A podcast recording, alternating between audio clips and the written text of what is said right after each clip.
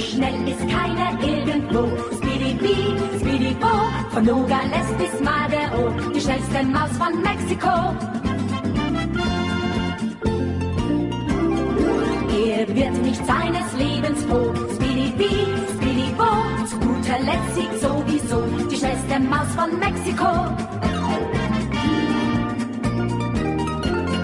Vom Schneeballschnabel bis zum Po, Speedy Bee, Speedy Bo, verschafft ihm schnellste Maus von Mexiko, Speedy Bee, Speedy Bo, immer wieder frech und froh. Speedy Bee, Speedy Bo, die schnellste Maus von Mexiko.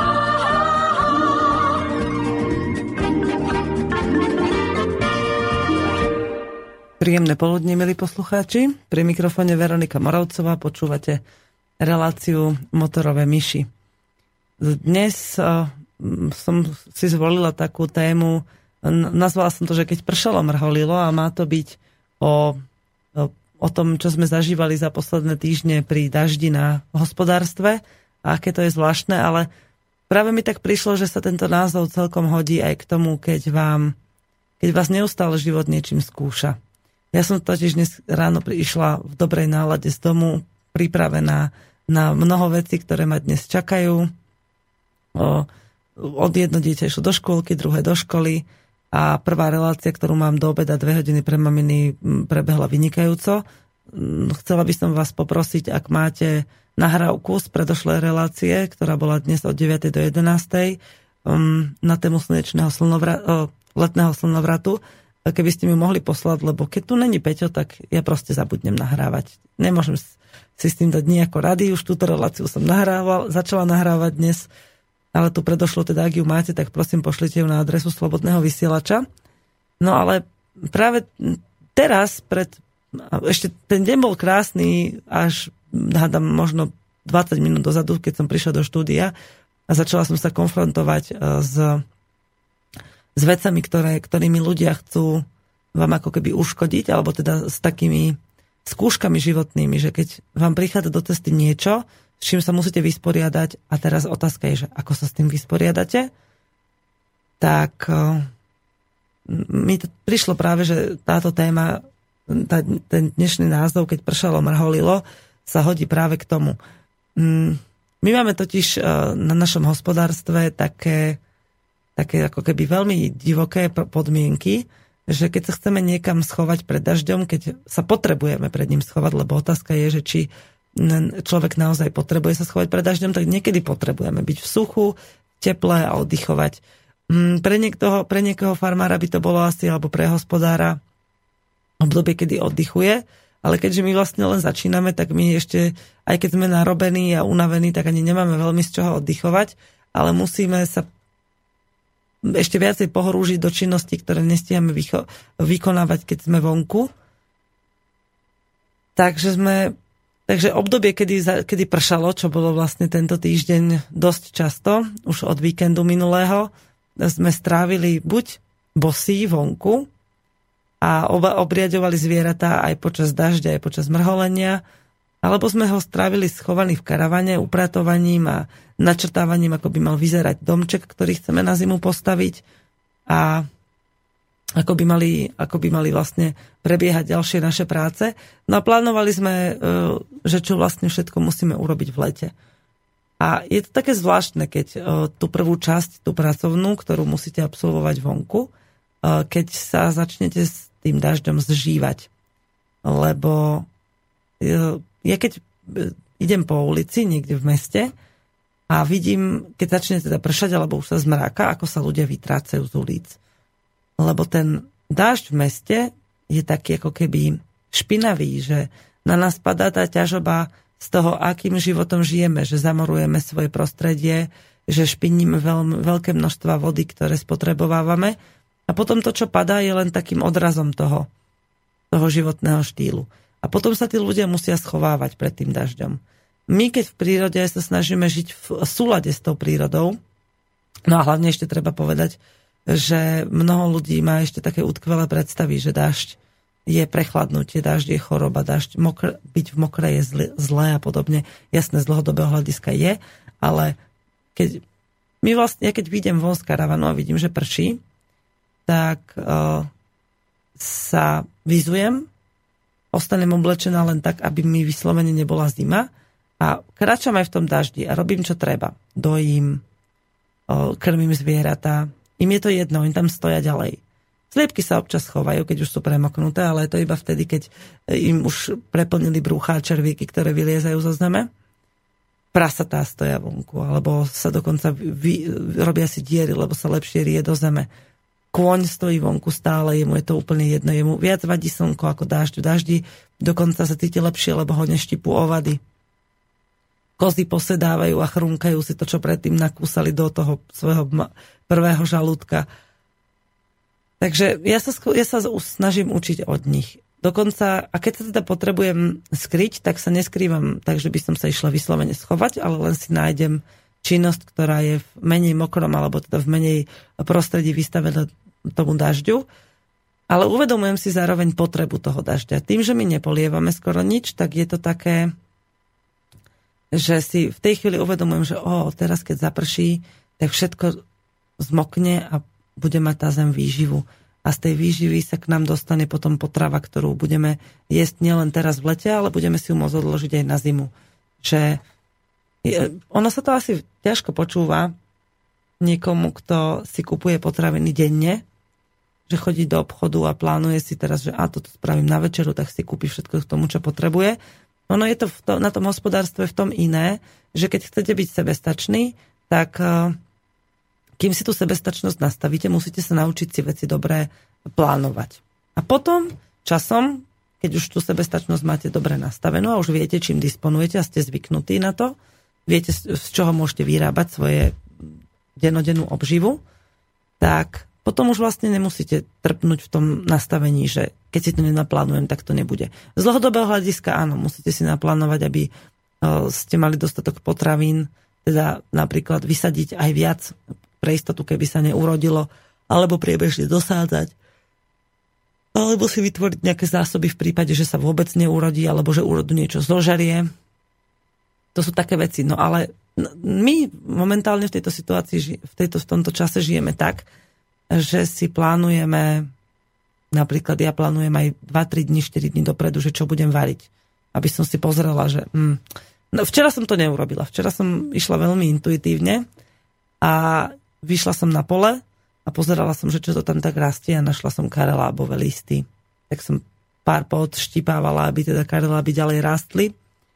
O, mala som doma kyslé mlieko, o, nejakú cibulku som vytrhala zo zeme, povyťahovala a spravila som polievku z týchto karelábových listov a k nej som nastruhala cuketku s mrkvou, s cibulkou, s cesnakom a spravila som také placky a bolo to strašne chutné a čo som bola prekvapená, tak deti viedali hlavne tie karelabové listy z tej polievky, lebo im veľmi chutili.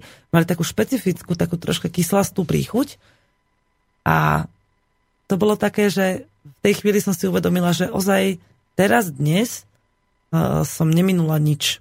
Žiadne peniaze na nič. Elektriku máme zo slnka, nikde sme neboli autom, nič som nemusela uh, kupovať. No, vlastne Vidíte, teraz keď tak nad tým rozmýšľam, tak pár centov som určite minula za plyn, ktorý som použila e, v šporáku, lebo tam máme bombu plynovú, ale myslím, že toto je vec, že ktorú tiež dokážem odbúrať úplne. Vodu máme zo studne, no a energiu na presun a na tieto veci vlastne som si vyčerpala zo, svojho, zo svojej vnútornej zásoby, ktorú máme z výmeny energie medzi ľuďmi to je také, že naozaj nemusím za tým nikam ísť a sledovať televízor alebo sa pchať nejakými vitamínmi, aby som si tú energiu získala. O, aké sú vaše skúsenosti s dažďom? Aké sú vaše, váš vzťah počasiu ako takému? Či vnímate tie zmeny počasia nielen, keď vás niečo boli, nejaké zlomeniny alebo jazvy, ale či dokážete to počasie príjmať vo všetkých jeho štádiách? Prečo je podľa vás napríklad zima dobrá alebo zlá? ako pre vás, ako osoby, nie, že čo je dobré na zime a čo je zlé pre prírodu. To všetci môžeme vnímať okolo seba. Ale zaujímalo by ma, ako vy to vnímate z hľadiska osoby. keď sedíte napríklad v kancelárii a vidíte svietiť slnko, tak si poviete, a prečo nie som vonku? Alebo keď prší, tak si poviete, a dobre, že nie som vonku. Keď sneží, že a, vonku je ale zima. Že ako to, ako to vnímate, lebo väčšina z vás uh, určite trávi čas vnútri, niekde zavretý. Alebo niečím, čo vás odputáva od toho sústredenia sa od prírody ako takej. A možno keď mne sa to napríklad stalo pri mnohých ľuďoch, že keď sme sa rozprávali práve o tejto, o počasí a o prírode, tak ich to začalo ako keby vedome ťahať, že poďme teda von. Poďme sa pozrieť, ako to bude na nás vplývať. A mnohí ľudia teraz z tých, ktorých sme sa o tom rozprávali, sedávajú v daždi vonku. Mám takú kamarátku, teda mala som, už sa veľmi nestretávame, ale je to teda moja dobrá známa. A veľmi dlho sme boli vynikajúce kamarátky. A ona odišla po strednej škole do zahraničia. A žila v takých dosť tých vlhkých, sikravých podnebiach v Holandsku, v Amsterdame, žila v e, Británii a všade tam bolo to počasie také e, chladnejšie, daždivejšie ako tu. A ona mi hovorila, raz keď sme kráčali na Slavín a tak začalo poprchať, že ja, že toto, teraz sa všetci schovávajú, ale že v Amsterdame je toto ešte kraj, pre nich ako keď u nás vyjde slnko že také, také počasie je, že jednoducho ten dážď si aj nevšimajú, lebo sú na neho zvyknutí. Tam je možno škoda to, že ho nevnímajú ako prírodný proces, ale ako niečo, na čo si proste iba zvykli. Ale keby to vnímali ako plnohodnotný prírodný proces a keď sa človek do toho vžije a vpije, že vníma všetko okolo ako niečo, čo je súčasťou aj jeho procesu, aj jeho vývoja, tak je to veľmi obohacujúce, lebo mu to pomáha prichádzať na veci. Ja napríklad teraz, ako vám o tom rozprávam, chvíľami myšlienkami zachádzam späť ku svojim starostiam, ktoré ma premkli za tých posledných 20 minút pred reláciou a že koľko toho ešte vlastne mám v živote vyriešiť, aby som mala čistý štít. Otázka moja taká vnútorná znie, že či vlastne to dokážem úplne vyčistiť, že či sa stále niečo nenabaluje. Ale myslím, že to je iba systémové nastavenie, tak ako to tá neláska k e, počasiu, ktoré by sa mohlo niekomu zdať zlé. Proste nám hovorili, prší, poď sa schovať. Alebo nám hovoria, neboj sa, vyriešiš, že ten problém príde ďalší. Ale to tak podľa mňa vôbec nemusí byť. Jednoducho, my si tie problémy robíme sami tým, že neustále potrebujeme niečo niekomu dokazovať alebo niekam sa štverať. A aj keď sa to môže na prvý pohľad niektoré tie naše snahy niekam sa vyštverať, znať ako zdať ako bohulibá činnosť, ako niečo, čím sa snažíme niekomu pomáhať, tak väčšinou sa tým snažíme iba sebe niečo vykryť. A tomu druhému pomôžeme iba na oko. Aj keď my si myslíme, že o, alebo ľudia okolo nás, o, koľko práce je okolo toho vykonanej. Často to býva naozaj iba na oko a v končnom dôsledku tú závažnosť problému, ktorý sme sa my snažili niekomu s tým pomôcť, sme nevyriešili a sami sebe sme ešte viacej uškodili. Teraz mi napadla taká, už pár dní e, to riešim a nielen sama so sebou, ale rozprávala som sa o tom s ľuďmi, ktorí žijú e, takým plodným a životom človeka, ktorý sa neťahá za mamonom, ale skôr sa snaží vyčistiť si tú duchovnú a tú vnútornú prirodzenú energiu. A bavili sme sa o tom, že ako vplývať na svoje okolie, ak máme vnútornú potrebu, že chceme na niekoho vplývať. Aj dnes Dáša spomínala Halúzice na Morave v Čechách, e, kde tí ľudia cítili potrebu, že chcú prísť na to miesto, kde sa teraz nachádzajú a odtiaľ ukazovať ľuďom cestu. Cestu, ktorú si aj oni zvolili a zistili, že tá cesta je správna, ale nikam nemusia chodiť. Nechávajú tých ľudí, nech prídu za nimi.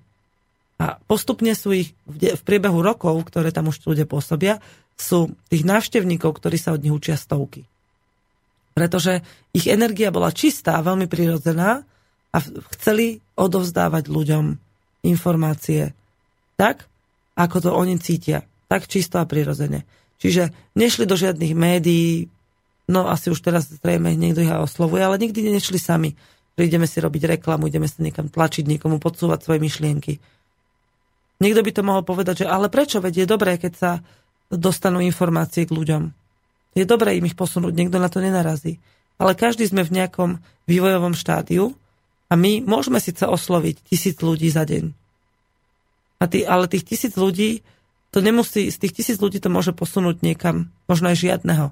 Len mu to dá impuls a on sa, on sa potom samozrejme bude nejako vyvíjať svojim tempom. Opäť. No, no, skrátka, chcela som vlastne povedať to, že rozmýšľam dlhodobo nad tým, že tento spôsob, akým sa napríklad ja rozprávam s vami, alebo ako funguje slobodný vysielač, to je spôsob, ako ste si vy vyhľadali slobodný vysielač, vy ste si vyhľadali informácie a vy ho počúvate, pretože vám to niečo dáva, chcete sa niečo dozvedieť. A takisto aj ktokoľvek, kto cíti v sebe potrebu ostať v tom daždi, lebo vie, že dážď je pre neho dobrý a zmije z neho isté ťažkosti, a zmije z neho ten pocit ťažoby, že ako keby sme sa bránili prírode. Keď stojíme v tom daždi, tak v tej chvíli sa jej úplne odovzdávame a prestávame sa jej brániť. Kto chce zostať v tom daždi a chce ďalej šíriť svoje dobré myšlienky, vôbec na to nepotrebuje expandovať sam od seba.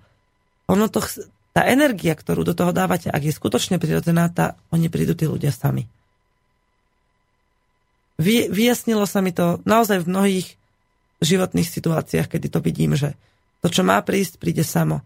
A kvôli tomu netreba nikam chodiť a nič hľadať. Jasné.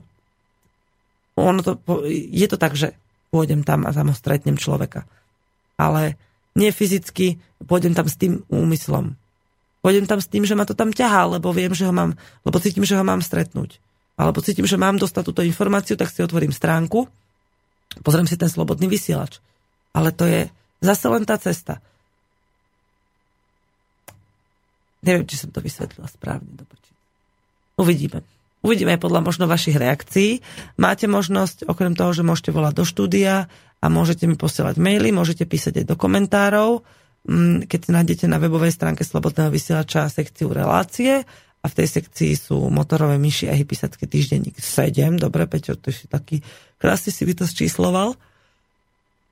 A Dnešná téma je teda, keď pršalo, mrholilo. Môžete mi tam napísať do komentárov, čo vás ohľadne toho zaujíma. Ja sa pozriem, či niekto niečo písal. A máme to hneď na začiatku relácie.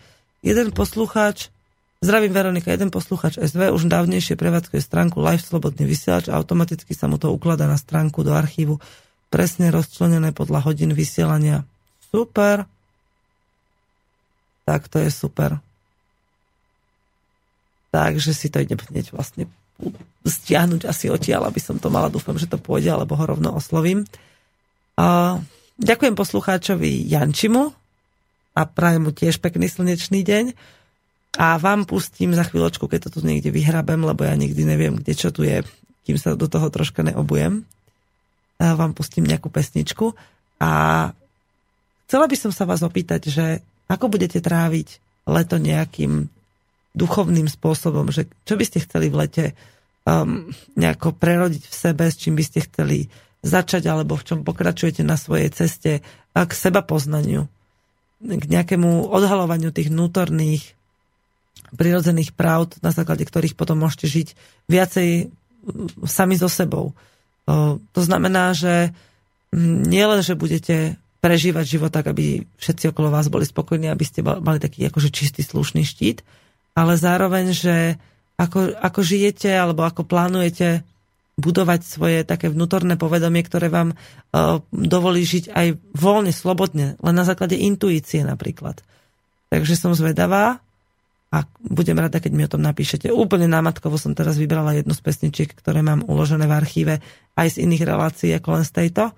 Takže skúsime, uvidíme, možno, že bude fajná.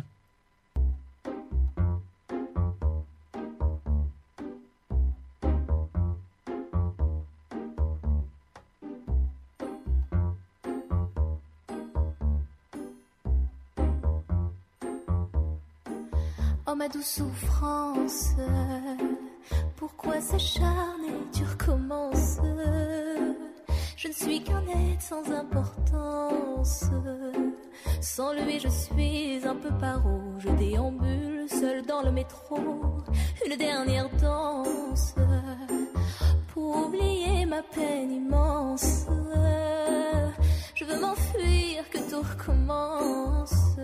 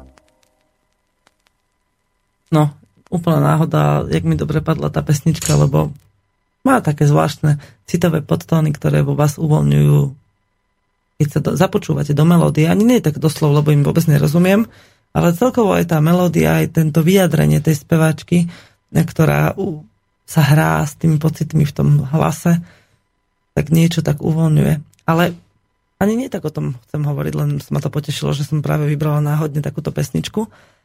Ale je pre mňa strašne zaujímavé pozorovať, čo príroda robí s človekom. Aspoň teda so mnou. Ja sa považujem za človeka.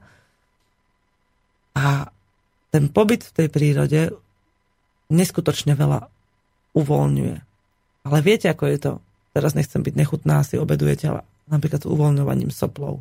Aby sa uvoľnili, tak musia najprv sa dostať von cez tie všetky dučiny, vtedy sa cítite zapchatí, a cítite sa zle a zle sa vám dýcha. Toto isté robí príroda s človekom, keď sa do nej naozaj, keď sa jej odovzdá v tej, v tej svojej podstate. Ja síce stále ešte zabúdam sa jej odovzdávať, lebo mám ešte veľa svetských starostí. Ale neskutočne veľa, aspoň sa mi to tak zdá teraz v tejto chvíli. Ale ona, ona je tak, takým magnetom, tak vás ťahá naspäť do tej prírodzenosti, že pre niekoho to musí, musí byť až neúnosné. Viem si predstaviť živo ľudí, ktorí povedia, že toto ja proste nedám, idem odtiaľ to preč, toto mi nerobí dobre. Ale to nie je preto, že by, aspoň teda u mňa, to nie je preto, že by mi to chcelo uškodiť a povedalo mi to, že choď odtiaľ preč. Ale preto, že proste, aby sa ten hlien toho systému uvoľnil, aby odišli všetky tieto zlé systémové nastavenia, musím prejsť veľmi hru, veľmi zapchatou dutinou až von. A to je bolestivý, namáhavý a veľmi zložitý proces. Napríklad, ja neviem, či to niekto z vás pochopí teraz, alebo sa vie do toho vžiť, ale ja som až teraz objavila skutočnú tú takú tú až trúchliacu materinskú lásku. Vždy som milovala svoje deti, vždy ich milujem aj proste sú neodtrhnutelnou a neoceniteľnou súčasťou môjho života. Ale až teraz si uvedomujem, aká, aká veľmi široká, aká veľmi o, ako obrovskú časť v mojom, v živote a takú tú najzakorenenejšiu obsahuje tá materinská láska. Alebo až teraz mi príroda ukazuje, aký je aký je čistý vzťah medzi mužom a ženou. Aké je to veľmi dôležité vo vzťahu, aby bol, aby bol dokonalý v tej svojej podstate, v tej svojej nedokonalosti, aby som ho dokázala zažívať vo všetkých jeho farbách, ktoré ponúka, musím prísť k to, ku svojej ženskej podstate a nechať mužovi tú mužskú časť, aby ju zažíval on. A vtedy je ten vzťah do... A toto by som bez prírody, bez toho žitia tam jednoducho nedokázala. Jasné, že na to vplývajú aj e, iní ľudia, ktorí mi ukazujú tú cestu ako Tiberia, um, alebo vôbec aha, vo veľkej miere ľudia, ktorí robia práve tie chyby okolo mňa. Ale tá, to spojenie s tou prírodou je proste... Teraz mi to ukazuje, že toto prosím ťa, toto sa zbav. Toto už nerieš, alebo to vyrieš a maj pokoj. A ja sa teraz bojím. Do, už, už niekoľko dní vo mne drieme niečo, čo musím akutne vyriešiť, lebo mi to strpčuje život a viem, že toto mi bráni, aby som sa naozaj mohla viacej odozdať tej prirodzenosti až na tú hranicu, že keď už budem... Skrátka, kým sa posúvam cez tie, po tej ceste. Toto mi bráni, toto je veľká prekážka. A je to také bolestivé, lebo sa bojím urobiť jeden z tých krokov. Že do pekla, keď teraz toto urobím, no čo keď mi práve to riešenie toho problému zničí život? Je to naozaj také bytostné, také veľmi zložité a ťažké.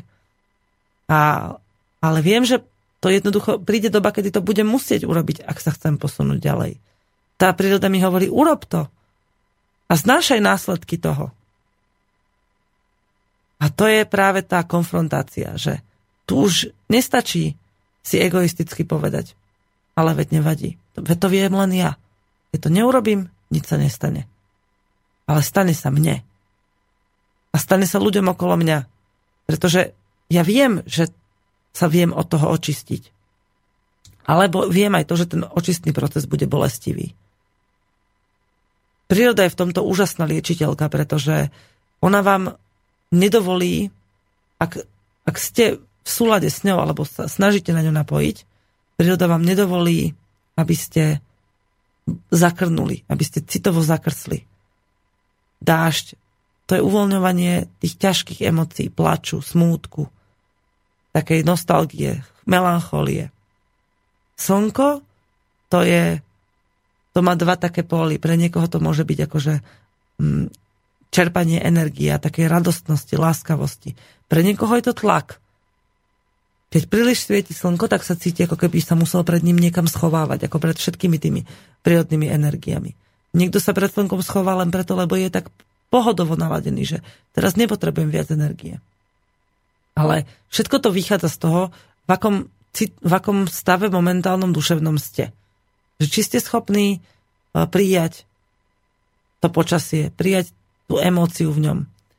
Lebo tá, táto doba nás tak zahlcuje všetkými možnými krátkodobými zážitkami, či už pozitívnymi alebo negatívnymi a toľkými strachmi, že vlastne vy si ani neuvedomujete, že keď prší, tak má, máte mať voľnosť, slobodu na to, aby ste sa mohli odozdať seba poznávaniu. Kde bežnému človeku zostáva v dennom živote čas na seba poznávanie? Málo kto si uvedomuje, že svoj voľný čas nemusí využívať práve na, na štrajky v uliciach, aj keď teda je dobré podporovať činnosť ľudí, ktorí svojou energiou pomáhajú k zlepšeniu systému. Ale že naozaj živiť v sebe hnev voči niekomu alebo voči niečomu, čo sa deje, dodáva energiu len tomu hnevu. Nedodáva energiu riešeniu. A na, na, na to, aby ste dodali energiu riešeniu, musíte mať najprv energiu v sebe. Tú, ktorá to riešenie nájde. A to pochádza z vlastného seba poznania. Idem prečítať maily, lebo prišlo ich zo pár. Zdar tak a ty píše, pred, on už nám dneska aj do, jedne, do prvej relácie písal, máš problém, tak ho činom a skutkom odvráť. Máš problém, ktorý sa nedá činom a skutkom odvrátiť, tak to nie je problém a kašli na ňo. Voda je život a univerzum ho má k tomu, aby nás ňou oživoval vodu, tak netancuj v daždi, kto netancuje v daždi, nežije. A príjma len život vo forme, čo mu nastoluje iný. Nech sa darí. No, asi by som iba zmenila to slovičko odvráť, pretože problém má, buď má, alebo nemá riešenie. A keď, a keď niekto povie, že každý problém má riešenie, tak jednoducho sa nedokáže zmieriť s tým, že niektoré veci nevyrieši. Ale práve to, ten pobyt samého v sebe, kedy máte čas sa sústrediť zase sa mi vidíte, rozprávam o problémoch a dusím sa, lebo tie problémy mám upchaté niekde a keď, kým ich nedostanem zo seba von, tak sa budem dusiť v tom. Už tri mesiace na to myslím a tri mesiace mám zapchatý nos. To je zaujímavé, no. Ale o, tom problém, o tých problémoch ako takých. Keď ich máme my, tak je rozdiel medzi tom, medzi tým, že či ich naozaj sú to naše problémy, alebo nie. Lebo je len na nás, na našej voľbe, či niekomu povieme, s týmto ti pomôžem, alebo s týmto si poradím. Keď viem, že si s tým neporadím, som o tom presvedčený, že naozaj to nie je len nejaký blok, že mám nízke sebavedomie, ale ozaj viem, že proste s týmto si neporadím, tak je to skvelé si to vôbec uvedomiť a priznať, že áno, toto je vec, ktorú nevládzem urobiť sama a posunúť ju ďalej. Prosím ťa, pomôž mi s týmto. Alebo vyrieš to za mňa. Ten človek sa vedome a sám rozhoduje, či je schopný to urobiť alebo nie. Ale tým nechcem povedať, že sa máte zbavovať svojich problémov, ale len ich v sebe spoznať. Toto je vec, ktorú vyriešim a toto je vec, ktorú nevyriešim. No, ide na druhý mail. Ahoj Veronika, žijem v Londýne a mám malú záhradku. Pár rajčín, mrkva petržlen, víno a rybezle. Foliovníček na papriku a melón. Jej. Vlahu zbieram zo striežky šopky, tak nie je toho veľa. Živí sa, živím sa ako záhradník a skúsenosti som nazberal od môjho kamaráta zo Zlína. Ahoj Franto. 10 mesiacov z roka som v kraťasoch a dážď je pre mňa ako sprcha, osvieženie, potrava, prosto život. Milujem, keď prší a doslova vidíš, ako sa rastlinky ťahajú nahor. Držím prsty, počúvam a na, nazí, nažívaj. Aha, nažívaj takými. OK. Ďakujem za tento mail. A to je práve to, o čom hovorím. Že ľudia, ktorí e, svoj život žijú v súlade s prírodou, tak sa dažďa neboja. Nemajú z neho ten pocit tej špiny, ktorý je v tom daždi. Lebo ona tam naozaj niekde je. Ale vy, keď nemáte prečo cítiť vinu za to, že si špiníte okolo seba prostredie, tak vnímate len to pozitívne, čo vám ten dažď dáva. Vnímate tú silnú energiu toho dažďa. Niekto fakt si, že sa zatancuje v tom daždi. Ja napríklad fakt mám také, kvôli tomu, ako sa práve cítim, čo práve prežívam. Keď potrebujem od dažďa, ma dobil energiou, tak ten dážď na mňa iba tak mrholí a teší ma. A ako keby som mňa omýval ten smútok, alebo celkovo ma tak ako keby osviežuje. Alebo keď potrebujem sa dostať do seba a byť smutná, tak, tak mi proste dá možnosť a čas.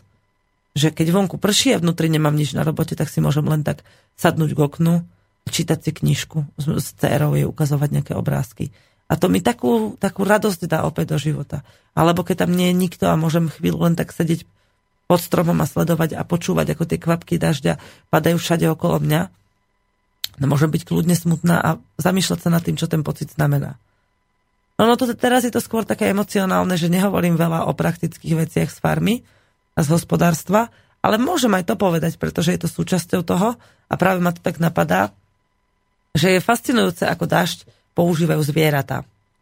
Ja som mala teraz také mm, pár týždňov, alebo teda necelé dva týždne, eh, kedy z našich 12, už teda 12 dojných kozičiek, eh, tri mali hnačku. A nemohla som ich e, dojiť pre nás, lebo som im dala taký minerálny prípravok na odčervenie. Som bola presvedčená, že je to vlastne z toho, že, som, že dostali málo od červovaku, tak som dala tak, taký minerálny prášok. A zjedli to a vtedy nemôžete niekoľko dní e, mlieko piť ani vy, ani nikto iný, len teda ho vylievať nejakým zvieratám. Aj to väčšinou to vylievam iba zvieratám, z ktorých meso nejeme, čiže najlepšie psovi alebo mačke a pozorovala som na tých zvieratách, že ktoré boli, keď začalo pršať, že ktoré sa ako správali. Tie zdravé zvieratá sa pásli skoro celý deň. Aj keď pršalo, aj keď svietilo slnko, skoro celý deň sa pásli, kozičky. Tie choré si uh, už ako cítili, že príde dážď, začali si vyhľadávať také suché, pokojné miesta – Dokonca ani nie blízko k ľuďom, ani nie blízko k stádu, ako to robia bežné zdravé zvieratá, no moje, ale úplne tiché zašité miesta, kde by mohli oddychovať a byť tak v sebe, v tom svojom tele a vnímať tú chorobu a nechávať ju odoznievať. Zvieratá to robia úplne prirodzene. Oni to nemusia nad tým rozmýšľať, že o, si bude pršať, idem si nájsť nejaké miesto. Ich to vedie. Oni prídu na to miesto, zistia, aha, tu je dobre, tu budem oddychovať. Sadnú si, prežúvkávajú a oddychujú. A tri, e, dve z týchto troch zvierat po hneď prvej dávke toho minerálneho prášku e, priebehu dvoch dní sa im úplne krásne vrátila dojivosť, znova sa dostali chuť do jedla, šantia s ostatnými kozami, spávajú spolu.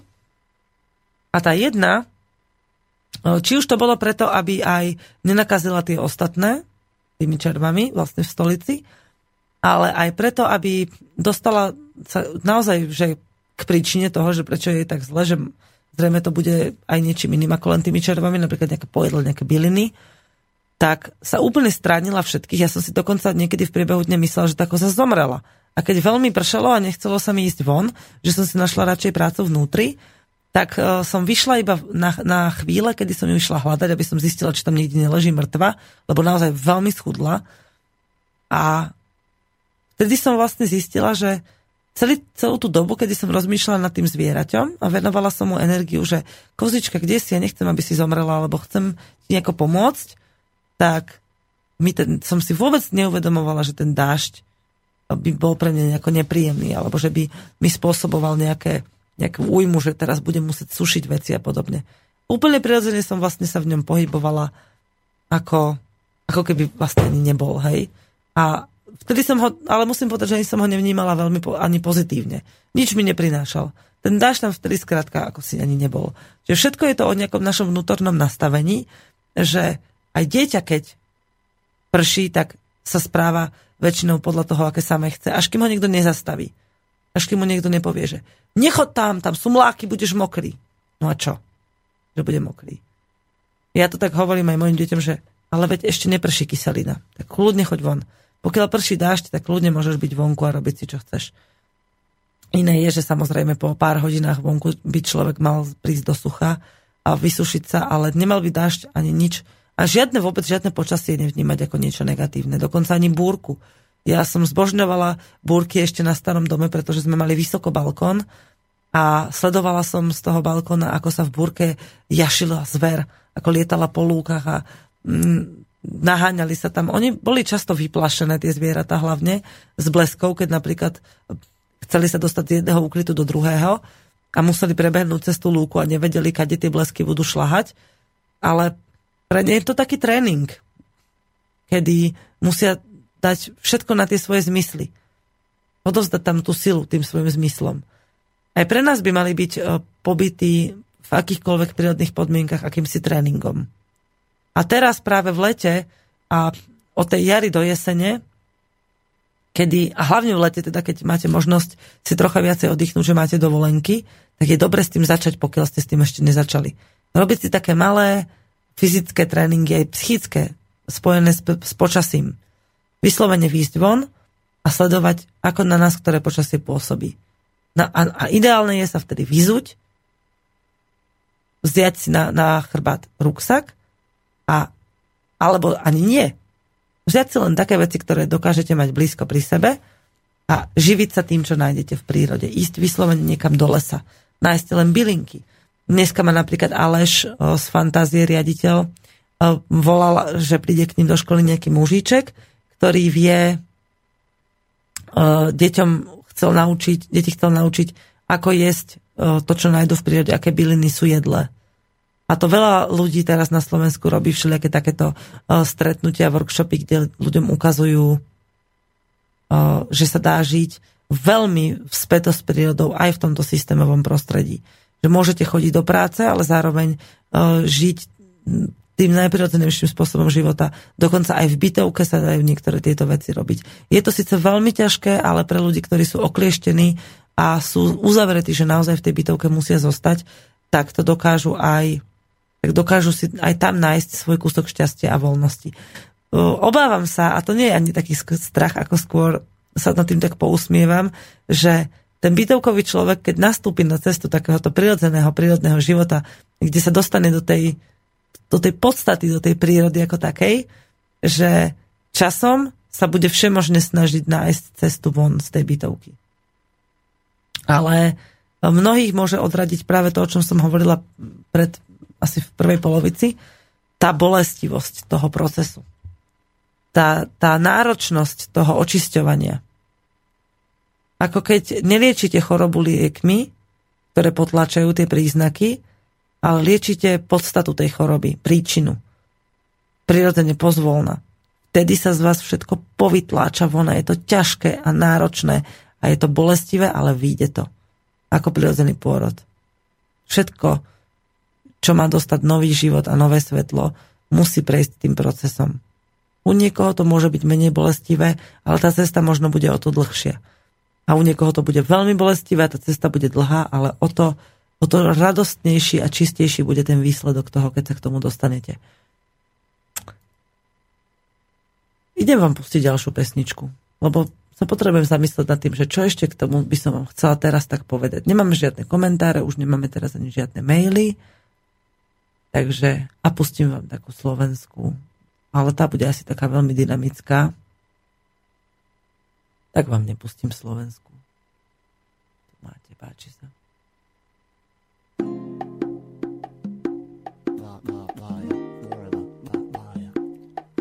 are ready to, baby. You're not alone. Maya.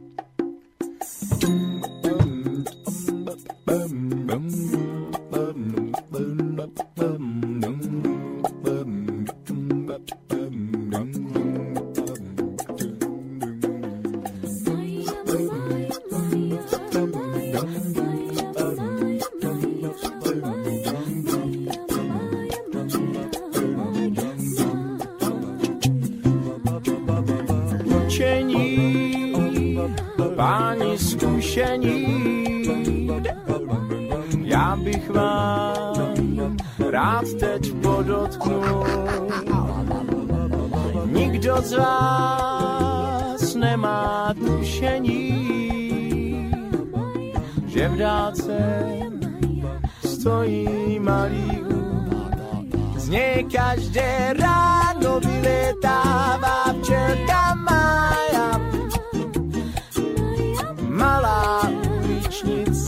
uličnice včelka Maja. Z nej každé ráno vyletáva včelka kamarádka, včelka má. Aj,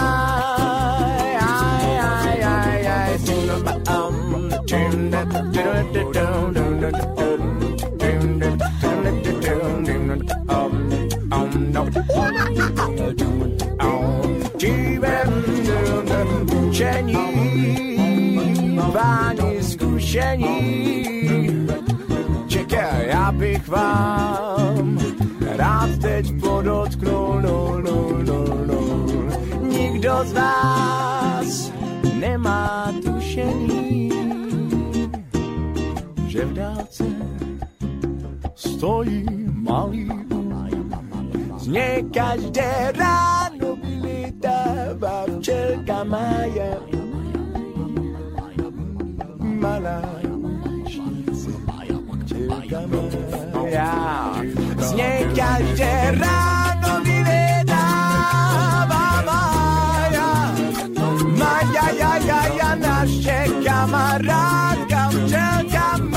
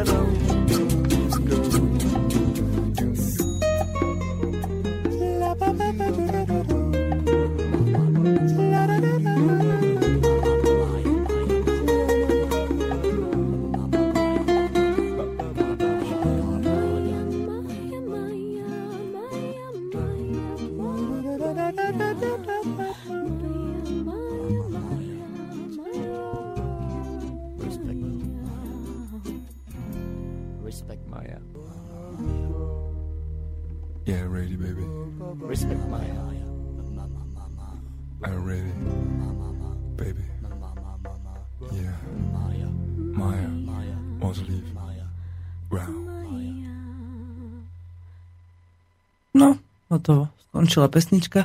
Ja som si to niečo vyhľadávala na internete, ale dostanem sa skôr k vašim uh, mailom. No, nedostanem, kde ste mailíky, poďte sem. Ah, veľa námetov na zamyslenie, ďakujem, Lubo. Dobre sa to počúva. Aha, OK, ďakujem. Hej, aj pre mňa sú to námety na zamyslenie, lebo často, keď o niečom rozprávam, tak zistím, že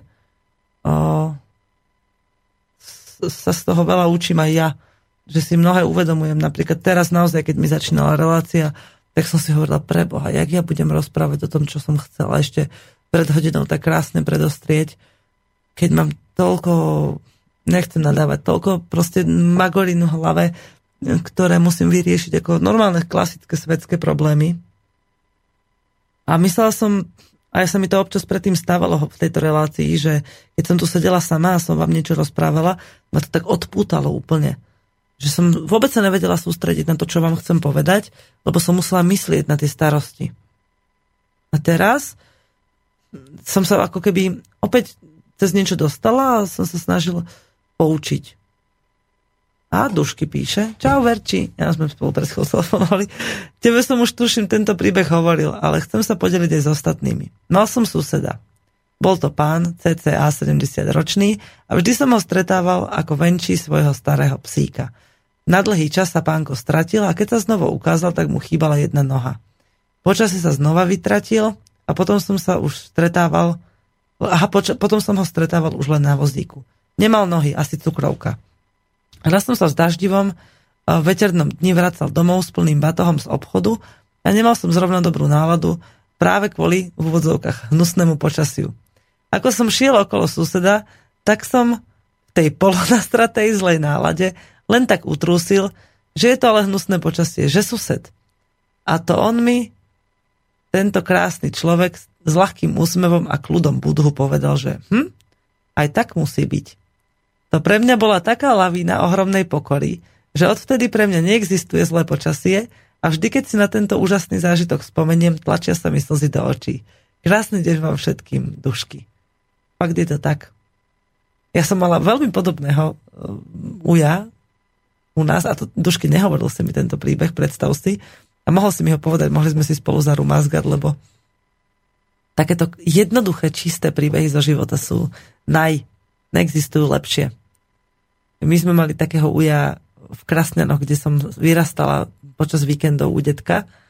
Ten ujo tiež bol dlho sám, bez ženy, lebo mu zomrela a sme ho stretávali v parku ako deti, det, chodil sa s detkom rozprávať.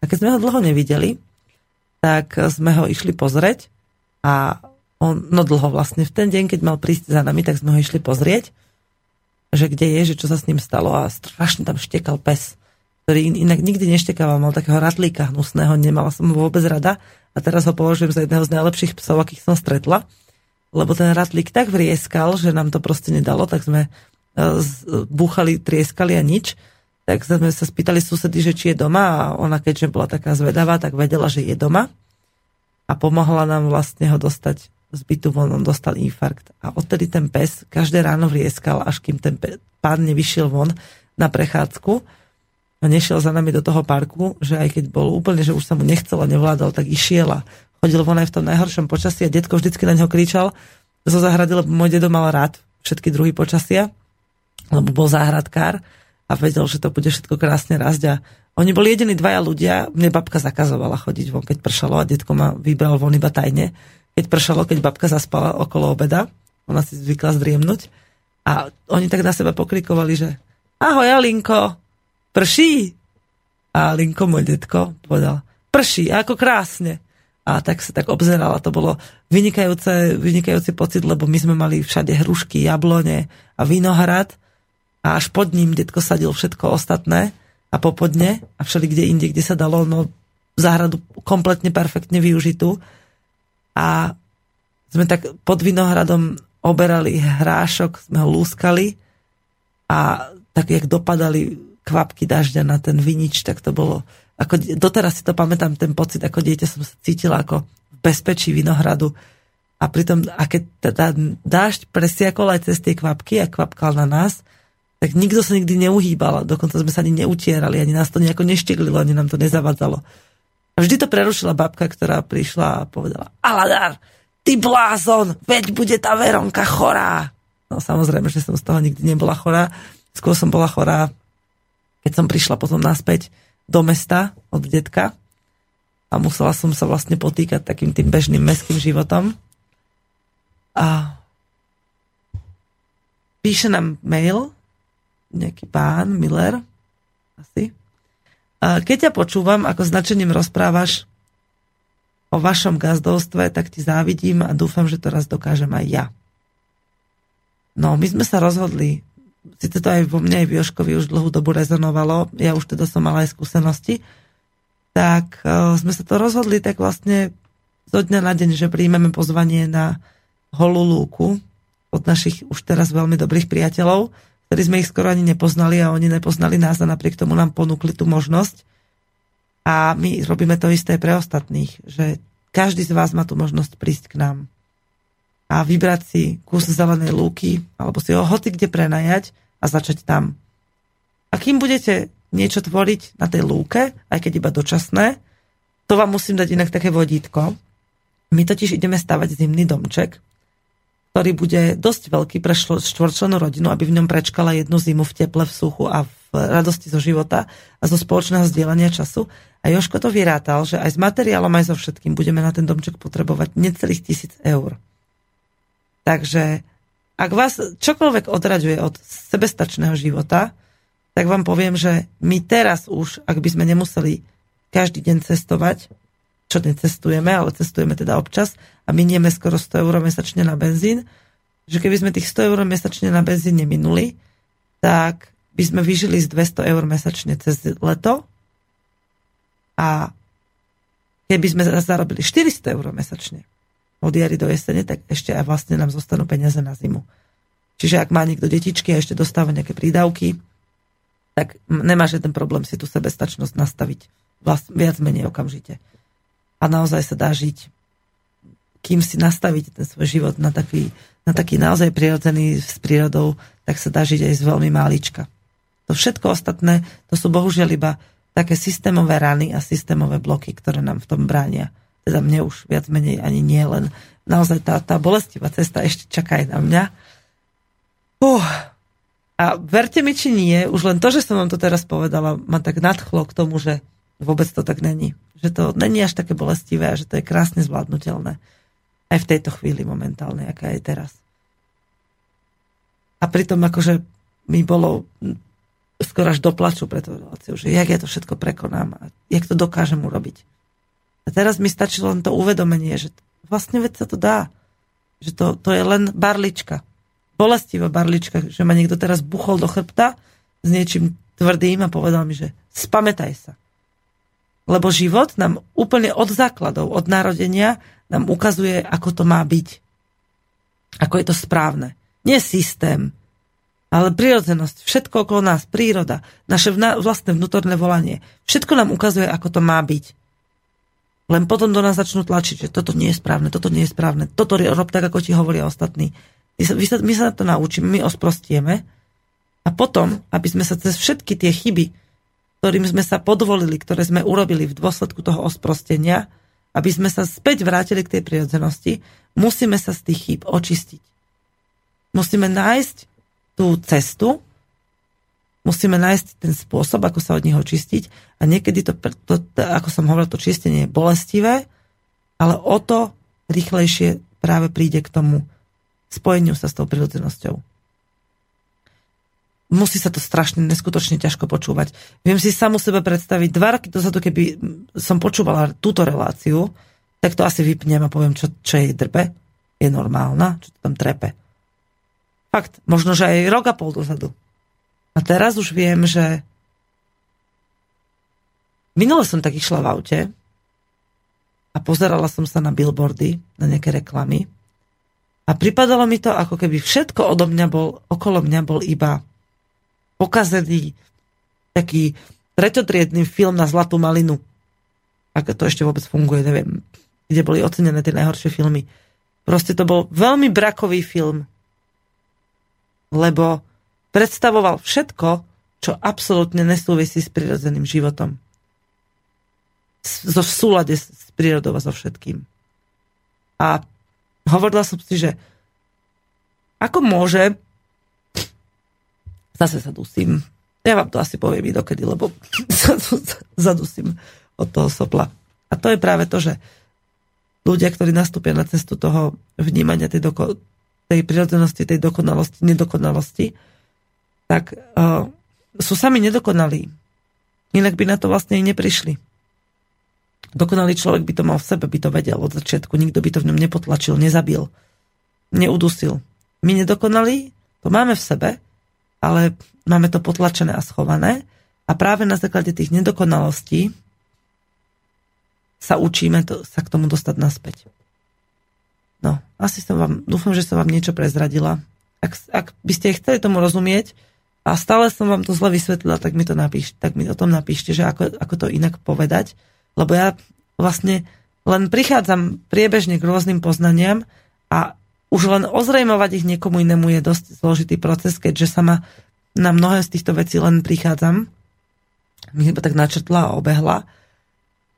Takže dúfam, že to, vám to nejako priblížim tak, aby som vám tým aj pomohla. No uvidíme ale minimálne dneska som pomohla aj sama sebe, to je také sebecké trocha, ale tak nemienila som to, tak stalo sa to.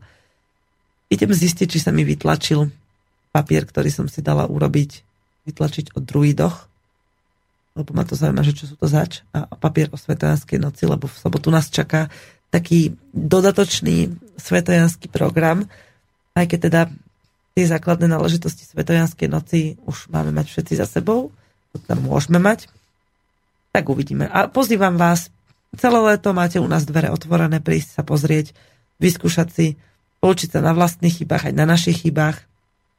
A musím povedať, že za ten čas, čo sme tam, tie 3-4 mesiace, už prichádza za nami ďalšia rodina.